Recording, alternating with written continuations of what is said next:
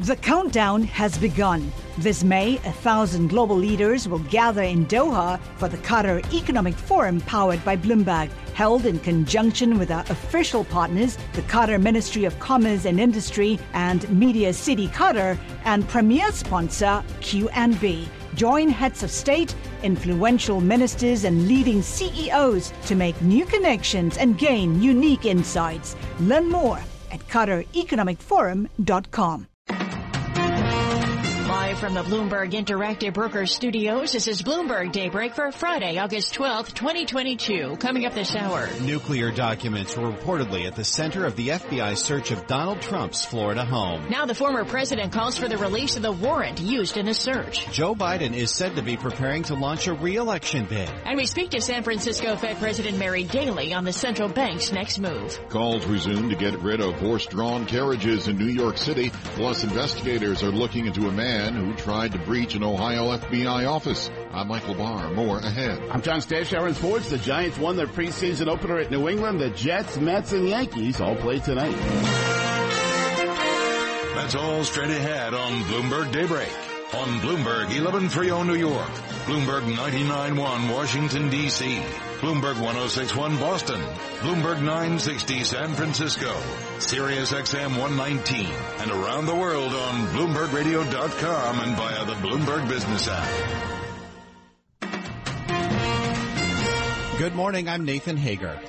I'm Karen Moskow. Futures are higher this morning. We are coming up to 601 on Wall Street. And we check the markets every 15 minutes throughout the trading day on Bloomberg. S&P futures up 23 points. Dow futures up 163 and NASDAQ futures up 81 and the 10-year treasury up 230 seconds yield 2.87%. They yield on the two-year 3.20%. Nathan. Karen, we'll have more on markets in a minute, but first we're learning more about what the FBI was looking for when it executed a search warrant at the Florida home of former President Donald Trump. Amy Morris has details from our Bloomberg 99.1 newsroom in Washington. Reportedly among the items, classified documents related to nuclear weapons. The Washington Post reports it isn't clear if the information involved weapons belonging to the United States or some other nation, and we don't know yet if those documents were recovered in the search. Attorney General Merrick Garland announced the Department of Justice has filed a motion to unseal the search warrant and that more information is coming. The department filed the motion to make public the warrant and receipt in light of the former president's public confirmation of the search, the surrounding circumstances, and the substantial public interest in this matter. And the judge immediately ordered DOJ to consult with Trump's legal team and notify the court within 24 hours about whether they would oppose the request. Late last night, former President Trump said on social media, he agreed the search warrant and the list of items taken should be made public. In Washington, I'm Amy Morris, Bloomberg Daybreak. All right, Amy, thank you. Well, we're getting more reaction to Attorney General Garland's request to unseal the warrant. And Cardozo School of Law professor Jessica Roth says former President Trump could release the documents himself. The former president has confirmed publicly that a search was executed on his property, um, thus essentially eliminating one of the primary reasons why search warrants remain under seal at this juncture, which is to protect the privacy of those um, who were searched. Cardozo law professor Jessica Roth is a former federal prosecutor in the Southern District of New York. She was a guest on Bloomberg Sound on heard weekdays at 5 p.m. Eastern on Bloomberg Radio. Well, another major political story we're watching this morning, Karen. Bloomberg News has learned that President Biden is preparing to launch his reelection campaign in the months after November's midterm elections. Those close to the president describe him as upbeat about recent legislative, economic, and foreign policy victories, though polls show most Democrats would rather have a candidate other than Biden.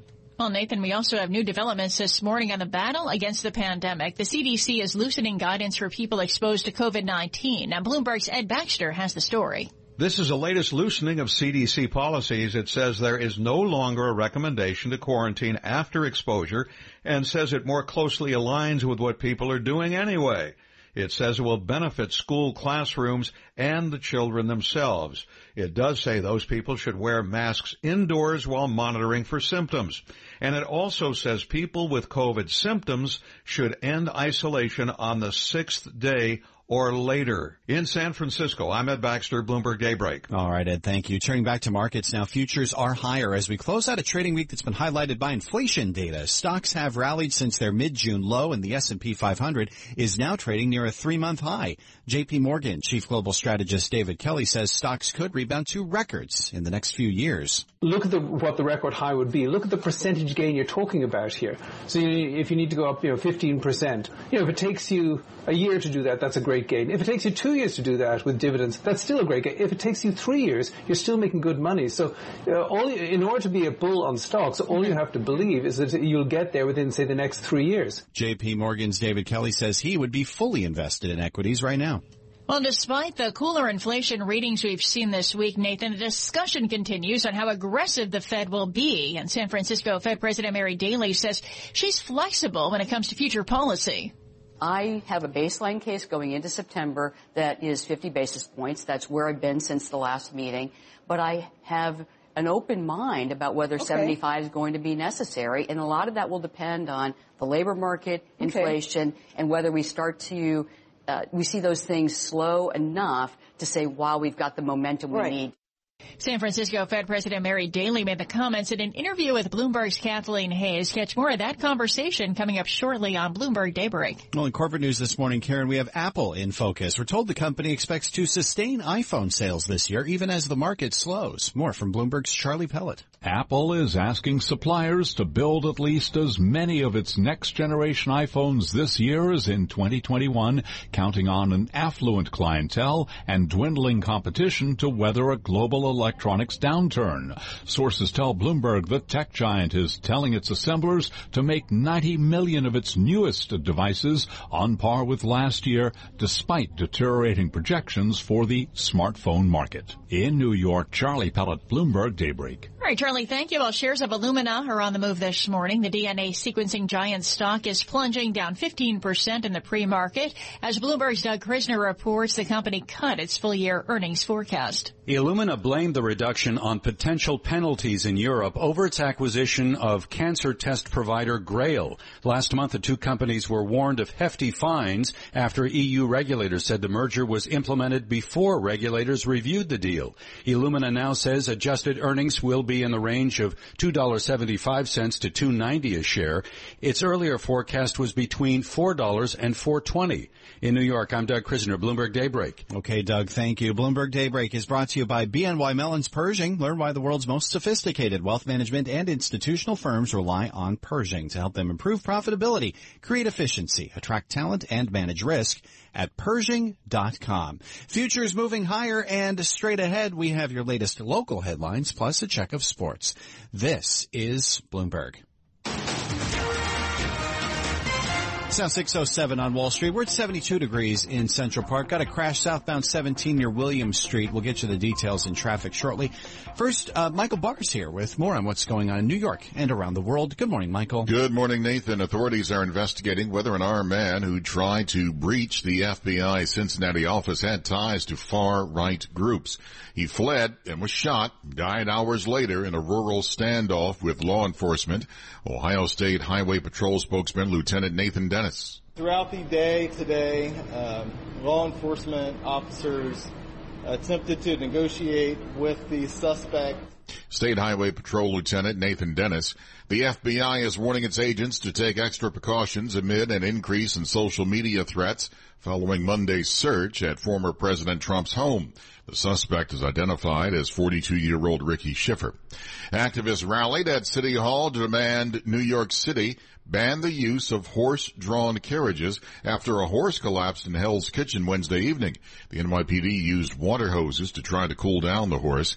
Demonstrators support a bill the New York City Council is currently considering to replace the horses with electric carriages.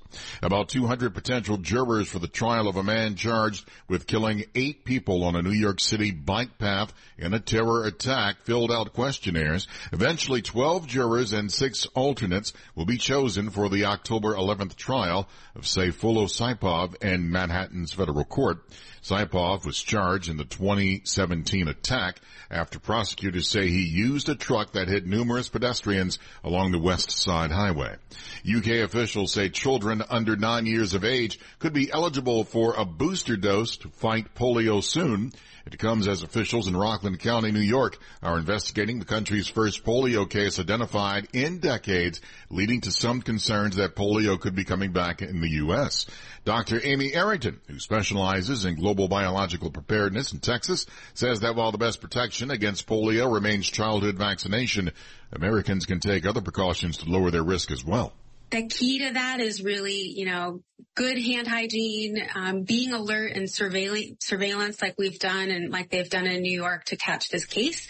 Um, but primarily, you know, keeping up with your, your polio boosters and your, your vaccine schedule as a child. Dr. Arrington spoke to ABC. Global news 24 hours a day on air and on Bloomberg Quick Take, powered by more than 2,700 journalists and analysts in more than 120 countries. I'm Michael Barr. This is Bloomberg Nathan. Thanks, Michael.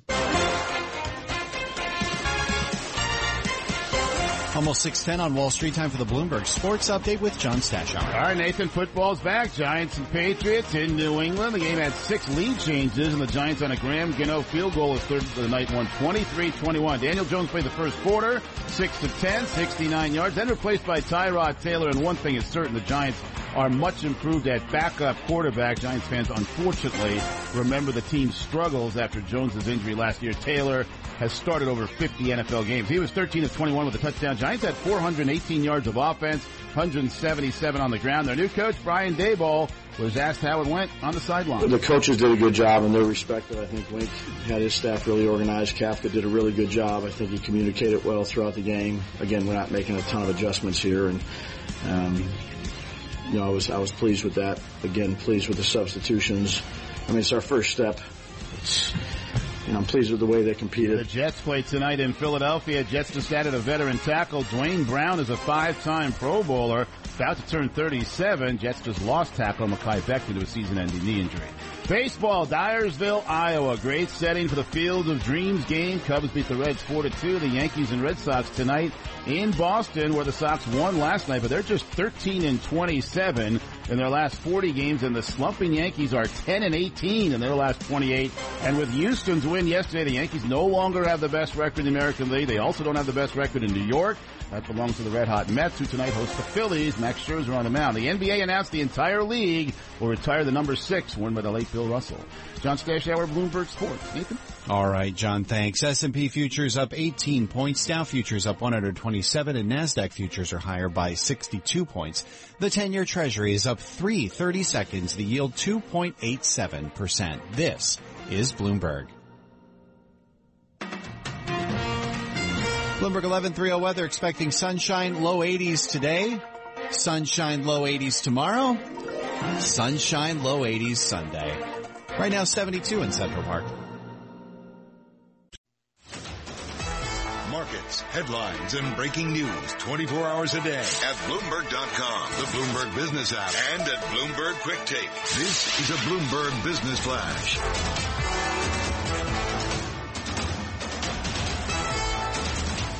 And I'm Karen Moskow and stocks and U.S. stock index futures on the rise this morning. Investors are assessing whether signs of cooling inflation will enable the Fed to pivot to less aggressive interest rate increases. We check the markets every 15 minutes throughout the trading day.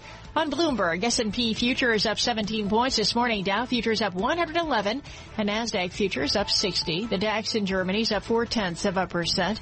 10-year treasury up 430 seconds, yield 2.87%. The yield on the two-year 3.20%. NYMEX crude oil is little changed at $94.29 a barrel. COMEX gold down three tenths percent or $5.60 at 1801.60 an ounce. The euro 1.0290 against the dollar, British pound 1.2131, and the yen 133.61, and bitcoins at $23,900 down 1.3%. That's a Bloomberg Business Flash. Now here's Michael Barr with more on what's going on around the world. Michael. Karen, thank you very much. After the FBI conducted a search for classified documents in former President Trump's Florida home, the Justice Department is now asking a federal court to unseal the Mar-a-Lago search warrant and a list of what was seized. Late last night, the former president issued a statement agreeing to the release. Meanwhile, according to the Washington Post, it said FBI agents were searching for classified documents related to nuclear weapons. A spokesperson for Anne Heche says the actor is on life support after suffering a brain injury in a fiery crash a week ago in Los Angeles and is not expected to survive. In baseball, the Red Sox beat the Orioles 4-3. Thursday night preseason football, the Giants beat the Patriots 23-21. The Ravens beat the Titans 23-10. Global news, 24 hours a day, on air and on Bloomberg Quick Take, powered by more than 2,700 journalists and analysts in more than 120 countries. I'm Michael Barr, and this is Bloomberg. Nathan. Thanks, Michael. 619 on Wall Street, live from the Bloomberg Interactive Broker Studios. This is Bloomberg Daybreak. I'm Nathan Hager. We want to focus on the Fed now and a conversation with San Francisco Fed President Mary Daly. In an interview with Bloomberg's Kathleen Hayes, Shery and Haidi Stroud-Watts, Daly put attention on the real world pain being inflicted by inflation, including those getting hurt the most by rising prices and how it could affect businesses in the long term. Let's listen to that part of the conversation now. In terms of inequality of inflation, uh, everyone feels the pain, but people with high incomes feel it a lot less than people with less money to spend. That's just the way it is. They lower income people feel it more. Have you yourself in your life ever experienced this this pain of the inequality of inflation? Well, sure. And you know, anyone who grew up in the in the United States in the 70s and early 80s, we know what high inflation felt like, and you could experience it in various ways depending on what your income was. And for me, I remember it very. Um, uniquely, I think, in my own upbringing is that that was the time when we had to make real trade-offs about putting things back, not getting them. And what I take from that is I see it today. And that's the part that's really painful. Go to the store. You can walk out into any store, any part of your community, and you can watch people, and you'll see them as they approach the aisle, putting things back as they approach the checkout. Because they don't want to face the, the pain and embarrassment of, of having the checker say, you know, that's not enough, or having their, their time, you know, they put it back there. So what that is, is it's an indignity. And I think of this as the indignity of inflation. It is the place where you're working, you're earning a living, you're getting even wage increases, and your wage increase, even if it feels good, isn't mm. keeping up. So every day you're falling behind. You're on this treadmill. And that indignity of inflation is what's really cruel about inflation. It hurts people who have less, it hurts them more, and it has that sense that you're trying as hard as you can and you still can't make it. So real basic equation. In terms of the inequality of inflation, break it down a bit for us. Uh, it seems pretty obvious that, yeah, if you have less money, it's going to hurt you more. But in terms of more specifically, like what parts of the economy, who? Sure. So here's an easy way that I like to describe it, and it really is true. So think of necessities food, you know, gasoline, and shelter. So housing, energy, and food. Those are the things where prices have been skyrocketing. And if you're Uh, in the lower part of the income distribution, you spend most of your disposable income, your paycheck, on those three items. So your trade-offs, which are taking place if you're in you know, urban areas and you have less, low and moderate income communities, you're making trade-offs that are between rent and gas for the car to go to work, food and, and school clothes for your kids when they return to school. You know, the, the are you going to get a backpack and a lunchbox? Or are you only going to get a backpack? Or are you going to get nothing? And those are trade-offs that, you know, really hurt groups. And what is remarkable now, because you think of the average wage is growing at around, you know, 5%, and then inflation's growing at 8.5%, is we're not talking about you know, just a limited number of people in the United States who are having this indignity of trade-offs and inflation. We're talking very far up the income distribution. Right. We're talking about middle America, mm-hmm. you know, mm-hmm. people who are earning a good living, thinking they've made it, mm-hmm. and they're being chipped away at. Yeah. So this indignity spreads much okay. wider than I think we really understand, and that's the importance of talking about it. That also goes to future wealth creation, right? The impossibility of creating wealth in an environment where, as you say, these costs related to housing are going up. How worried are you about the other puzzle piece, right? That if the demand constraint continues to play out, companies are going to start laying off. We know that it is the lower skilled, lower paid workers that are impacted first. Well, right now I'm not seeing that. Certainly we do um, want to focus on how this is impacting the labor market, and I spend a lot of time looking at that, but I'm not seeing that and I'm not hearing that. What I'm hearing is that workers have jobs of plentiful, right? They can go out and find jobs, and even when a worker gets laid off, they they find quickly another job. What they really feel though is that inflation's breaking the back of their well-being even when they have work. So, you know, firms want to catch up. They have a dearth of workers. They're still trying to fill slots that they've had open for months. So I think this rebalancing still leaves the economy with jobs. It just brings inflation down and it creates a more sustainable economy where people don't have to frantically figure out what are they going to do next month. I think just settling the economy down, bringing inflation down, restoring some Um, sustainability to growth really helps everyone. And that was San Francisco Fed President Mary Daly speaking with Bloomberg's Kathleen Hayes, Shery Ahn, and Haidi Stroud Watts. You can catch the full interview on the Bloomberg terminal or at Bloomberg.com. Looking ahead to the market open, futures are moving higher on this Friday morning. S&P futures are up 15 points. Dow futures a gain of 106 points.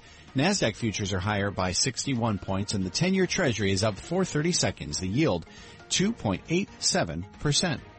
You're listening to Bloomberg Daybreak. Bloomberg 1130 weather. Early clouds give way to sunshine today and highs in the low 80s. We'll get down to the upper 60s tonight and the weekend calls for sun and low 80s. Right now 72 degrees in Central Park. Broadcasting live from the Bloomberg Interactive Broker Studio in New York. Bloomberg 1130 to Washington, D.C. Bloomberg 99.1 to Boston. Bloomberg 1061 to San Francisco. Bloomberg 960 to the country. Sirius XM Channel 119 and around the globe. The Bloomberg Business app and BloombergRadio.com. This is Bloomberg Daybreak.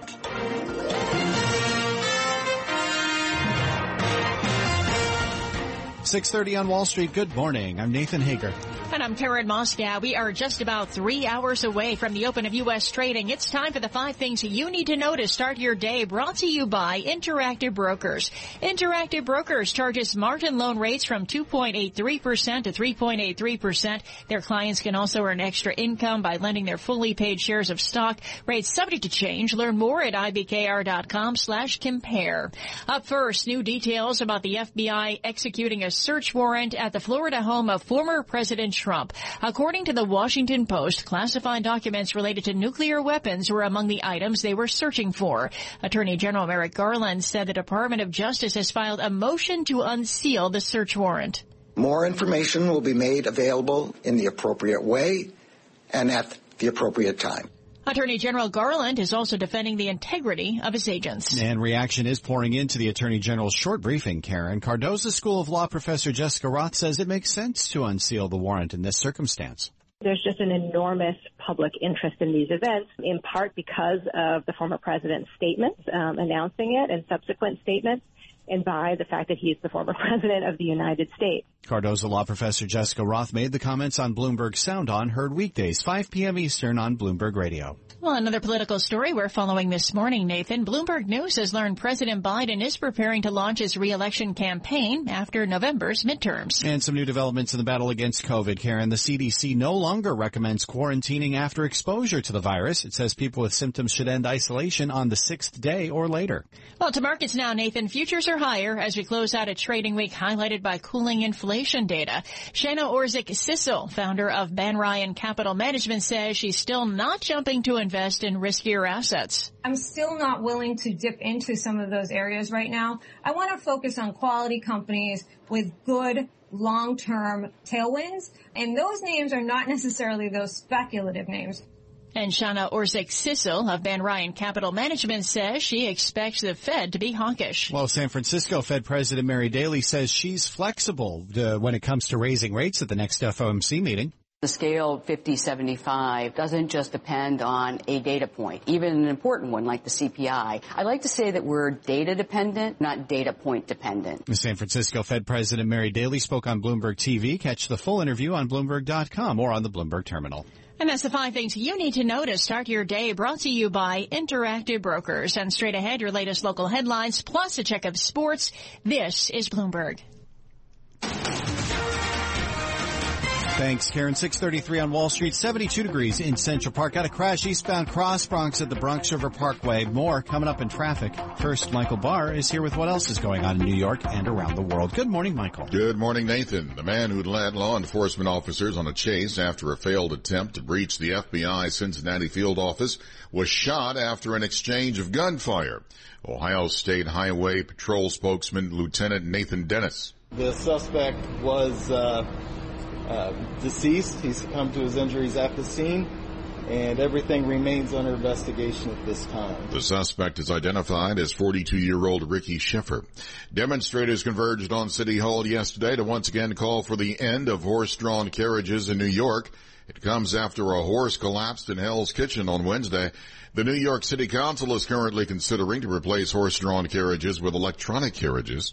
About 200 jurors for the trial of a man charged with killing eight people on a New York City bike path in a terror attack filled out questionnaires and they will be weeded out Sayfullo Saipov, who has pleaded not guilty, was charged in the October 2017 attack after prosecutors said that he used a truck that hit numerous pedestrians along the West Side Highway.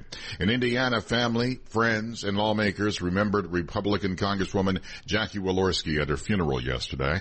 House Minority Leader Kevin McCarthy said both Republican and Democratic lawmakers held her in high regard. The praise that she would have from both sides is tremendous. In today's world, that's a little difficult. Walorski was killed along with three other people in a head-on car crash near South Bend earlier this month. The UN Security Council held an emergency meeting to discuss the ongoing crisis to Europe's largest nuclear power plant in Ukraine, which was reportedly struck by Russian missiles.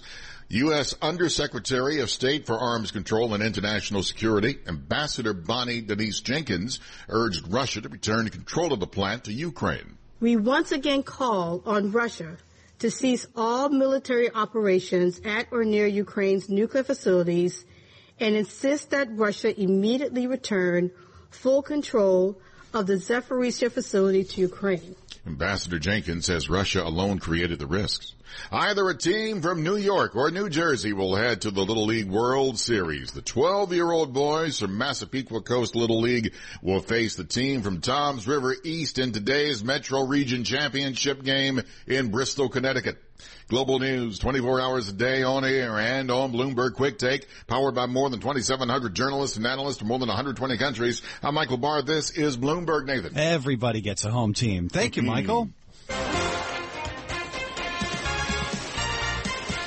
Just about 636 on Wall Street, and John Stashower's got more in the Bloomberg Sports Update. All right, Nathan. Giants took the field for the first time under new coach Brian Daboll in New England, where Daboll was once an assistant under Bill Belichick, who was once a Giants assistant. Daboll, of course, replaced Joe Judge, and he's now back in New England, his second stint as a Patriots assistant. The game had six lead changes. The Giants won 23-21 on a last-second Graham Gano field goal. Giants had 418 yards of offense, 177 on the ground, but it's only preseason. Jets in Philadelphia tonight with the season-ending knee injury to tackle Mekhi Becton. The Jets signed veteran tackle Duane Brown, five-time Pro Bowler while with Seattle and Houston. Tom Brady has left the Bucs to attend to a personal matter, and he won't be practicing with Tampa Bay all of next week. Field of Dreams game, Dyersville, Iowa. Yankees and White Sox did it last year. It was the Cubs and Reds last night, and Joey Votto felt a, a little like Kevin Costner. For me, watching the movie, um, you know, is something my father and I shared, and uh, something I would give anything for. You know, I wish he was here. I wish at the very end of tonight's game, uh, he and I could go on the field and do something we did from when I was eight, nine years old. And um, you know, it's it's it's really eerie how much the movie aligns with my life experience. Cubs won the game four to two. Yankees just one and five on this road trip. They're now in Boston. Red Hot Mets host the Phillies. They just had a seven game win streak come to an end. The Phils will face the Mets one two punch. Max Scherzer tonight. Jacob deGrom tomorrow. Mets have won six in a row, 15 the last 17. Much like what baseball did with Jackie Robinson's number 42, the entire NBA is returning to number six, won by the late Bill Russell. John Stashower, Bloomberg Sports. Nathan? All right, John, thank you. It is 637 on Wall Street. Time to take a look at stocks. Some of the names moving in the pre-market with Bloomberg's Laura Wright. We're seeing futures move higher this morning, Laura, but we've got some companies moving lower on disappointing earnings. We do. Good morning, Nathan. So Illumina, this is a gene sequencing company. It's cut its annual forecast as the company faces possible penalties in Europe over its acquisition of a cancer test provider, Grail. Now, European regulators said they implemented their merger deal before regulators actually reviewed the transaction. So Illumina have come out with a statement. They say they are facing challenges in a complex macro environment, and those challenges are more than offsetting the growth that they continue to see on sequencing with their platform. So more of a regulatory hurdle. Yeah, and it's not the only company that's reporting challenges, not necessarily over regulations, but we've also got some uh, disappointing earnings news from the electric truck maker Rivian. Yeah, so although earnings were strong, as you mentioned, Rivian lowered their full year earnings expectations because like so many automakers, they are struggling to deal with supply chain snags, high costs, economic uncertainty. So they are now projecting a full year loss of five and a half billion dollars. Now, interestingly, Rivian, they have a contract with Amazon, the Amazon being one of the largest investors in the company to produce 100,000 electric vehicle delivery vans by the end of this decade. We've seen over the course of the pandemic how imperative logistics providers have become. So I think that's a really interesting business angle for them. Um, but they also, they haven't diminished their full year delivery target target. They still think they will produce 25,000 electric vehicles this year, but the downgrade on forecast, you know, right now the stock is up fractionally um, ahead of the bell, but we, we may see some moves to the downside um, at the open. And I see you're keeping your eye on some uh, Chinese shares that trade in the U.S. What's got your eye there? Yeah, so Alibaba, the US listed ADR down 3.1% at present. So Chinese stocks in the US, listed in the US, are slipping because a few, five of China's largest state-owned companies have announced plans to delist from US exchanges. It includes China Life Insurance, PetroChina, Sinopec. Um, and this really comes down to geopolitics that date back to the Trump administration with tariffs back and forth, and that has then spiraled into looking more closely at how these companies are audited. This has led to a bit of market confusion. We knew this was coming, but we thought it would take place next year. Yeah, it's a tide that's been building. Thanks for this, Laura. Great having you on with us this week. Bloomberg's Laura Wright, keeping an eye on the uh, stocks on the move in the pre-market. Uh, as we look ahead to the open, futures are higher. S&P futures up 17 points right now. Dow futures up 110. And the NASDAQ futures are higher by 64 points. 10-year treasury is up 730 seconds for a yield of 2.86%. You're listening to Bloomberg Daybreak. Good morning. Bloomberg 1130 weather. Nice. Low 80s today, tomorrow, and Sunday. Looking for sunshine and pleasant temperatures all weekend long. Right now, 72 degrees in Central Park.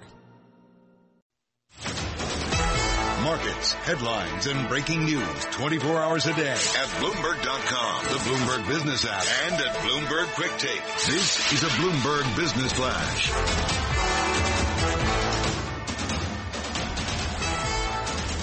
And I'm Karen Moskow, and futures are higher this morning. We go to the first word breaking news desk for today's morning call. Here's Felice Maranz. Felice, good morning. Good morning, Karen. Futures are indeed climbing today, with Dow futures up about 100 and S&P 500 up 15. On the economic front, University of Michigan sentiment at 10 a.m. Regarding earnings, Rivian sales beat, but it's grappling with production issues, and Illumina is plunging after cutting its forecast. In other news, five of China's state-owned giants will delist from U.S. exchanges. Live from the First Word Breaking News Desk, I'm Felice Maranz. Karen? Right, Felice, thank you. And to hear live breaking news over your Bloomberg, type squawk on your terminal. S-Q-U-A-W-K. That's a Bloomberg Business Flash. Now here's Michael Barr with more on what's going on around the world. Michael. Karen, thank you very much. After the FBI conducted a search for classified documents in former President Trump's Florida home, the Justice Department is now asking a federal court to unseal the Mar-a-Lago search warrant and a list of what was seized. Late last night, the former president issued a statement agreeing to the release. Meanwhile, according to the Washington Post, it said FBI agents were searching for classified documents relating to nuclear weapons. In baseball, the Red Sox beat the Orioles 4-3. Thursday night preseason football, the Giants beat the Patriots 23-21. The Ravens beat the Titans 23-10. Global news, 24 hours a day, on air and on Bloomberg Quick Take, powered by more than 2,700 journalists and analysts in more than 120 countries. I'm Michael Barr. This is Bloomberg, Karen. All right, Michael, thank you. At 648 on Wall Street, and we turn to news and science and technology now with the Bloomberg NJIT STEM report brought to you by New Jersey Institute of Technology, ranked top 50 national public university by U.S. News and World Report, and top 10 in the nation for engineering by money.com. Learn more at njit.edu. And here's what's making news in science, technology, engineering, and math. Today, the Rhine River is likely to shrink to a level that could disrupt the transport of fuel throughout Europe. The effects could ripple through the continent for months. The water level at a key waypoint west of Frankfurt is set to go below about 16 inches and continue dwindling. That makes it uneconomical for barges carrying coal and oil to transit the river. A new study suggests landfills are releasing a significant amount of planet warming methane into the atmosphere from the decomposition of waste. Scientists use satellite data from four major cities around the world, Delhi and Mumbai in India, Lahore in Pakistan, and Buenos Aires in Argentina, and found that city level emissions in 2018 and 2019 were 1.4 to 2.6 times higher than earlier estimates. The study was published in Science Advances. And Apple has asked suppliers to build at least as many of its next generation iPhones this year as in 2021. Bloomberg News has learned that Apple wants 90 million of the devices, about the same as last year. That's despite projections that the smartphone market will shrink. Apple's counting on an affluent clientele and dwindling competition to weather the downturn. And that's a Bloomberg NJIT STEM report. Nathan. Karen, thank you. We are live from the Bloomberg Interactive Brokers studios where it is 650 on Wall Street. Time now to check what's going on in D.C., where some of the top stories include reports that the FBI searched former President Donald Trump's home for nuclear documents. The former president calling for the release of the search warrant after Attorney General Garland said he's made that request. And President Biden priming his reelection run to stop Trump despite doubts within his own party. Let's bring back Bloomberg government reporter Emily Wilkins for more on all these stories. Emily, what is the latest that we've heard about just what the FBI was looking for at Mar-a-Lago?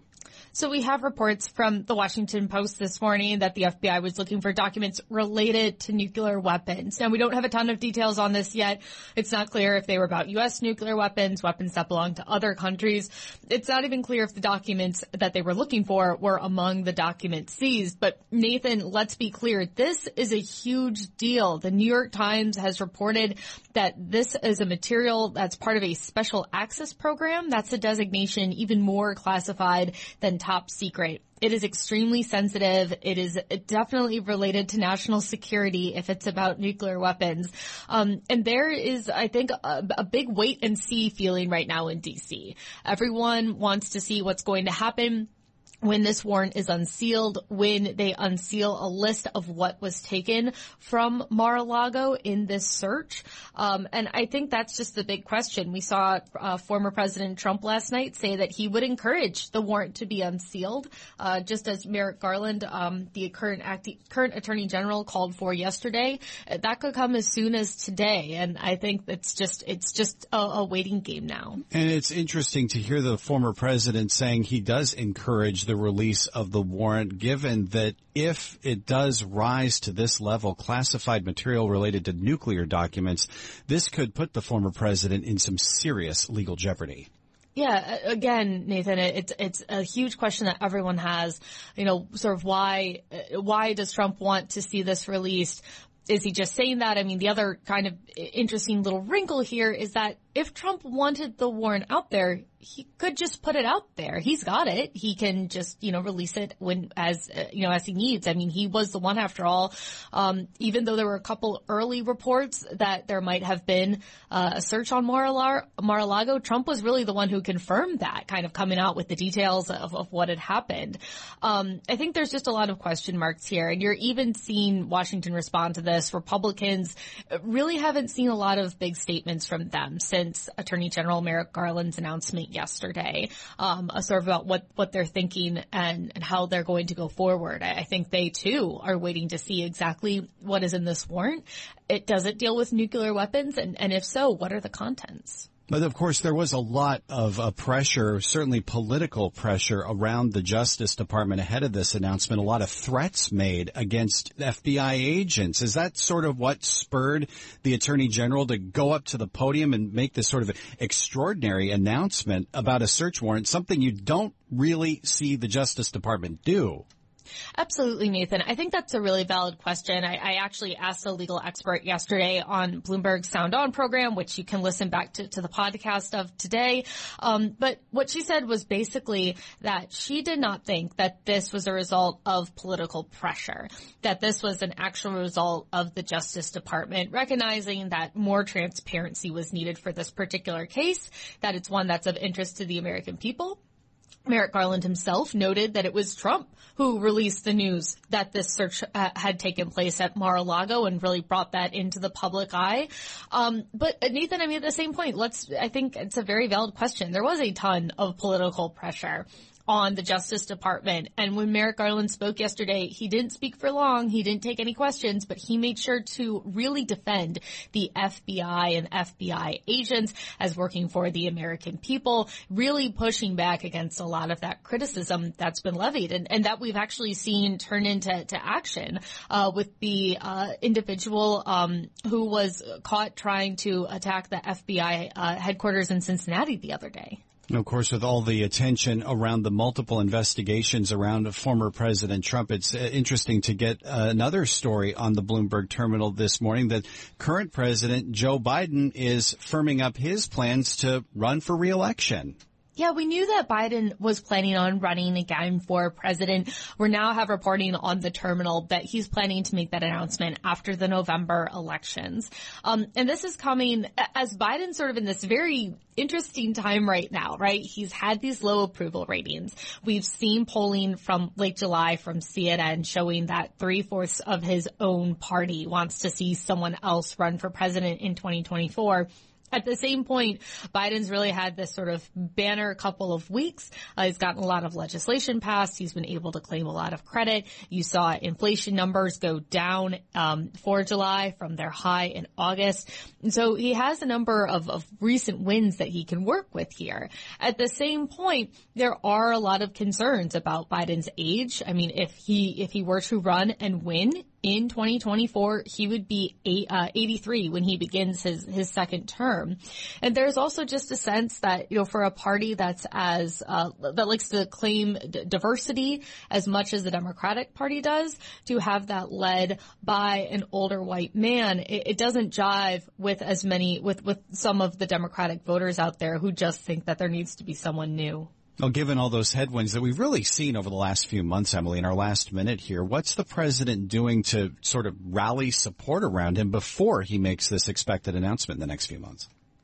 So the president is going to be really focused on 2022 and making sure that Democrats win the midterms. At this point, it is expected that Republicans will win the House come November. They have the historical precedent. They have, uh, obviously, you know, inflation, it might have gone down, but it's still high. Gas prices, they've gone down, but they're still high. Um, you know, they, and it's not like, you know, Republicans have to win a ton of seats to take the House. They only have to win a handful to do so.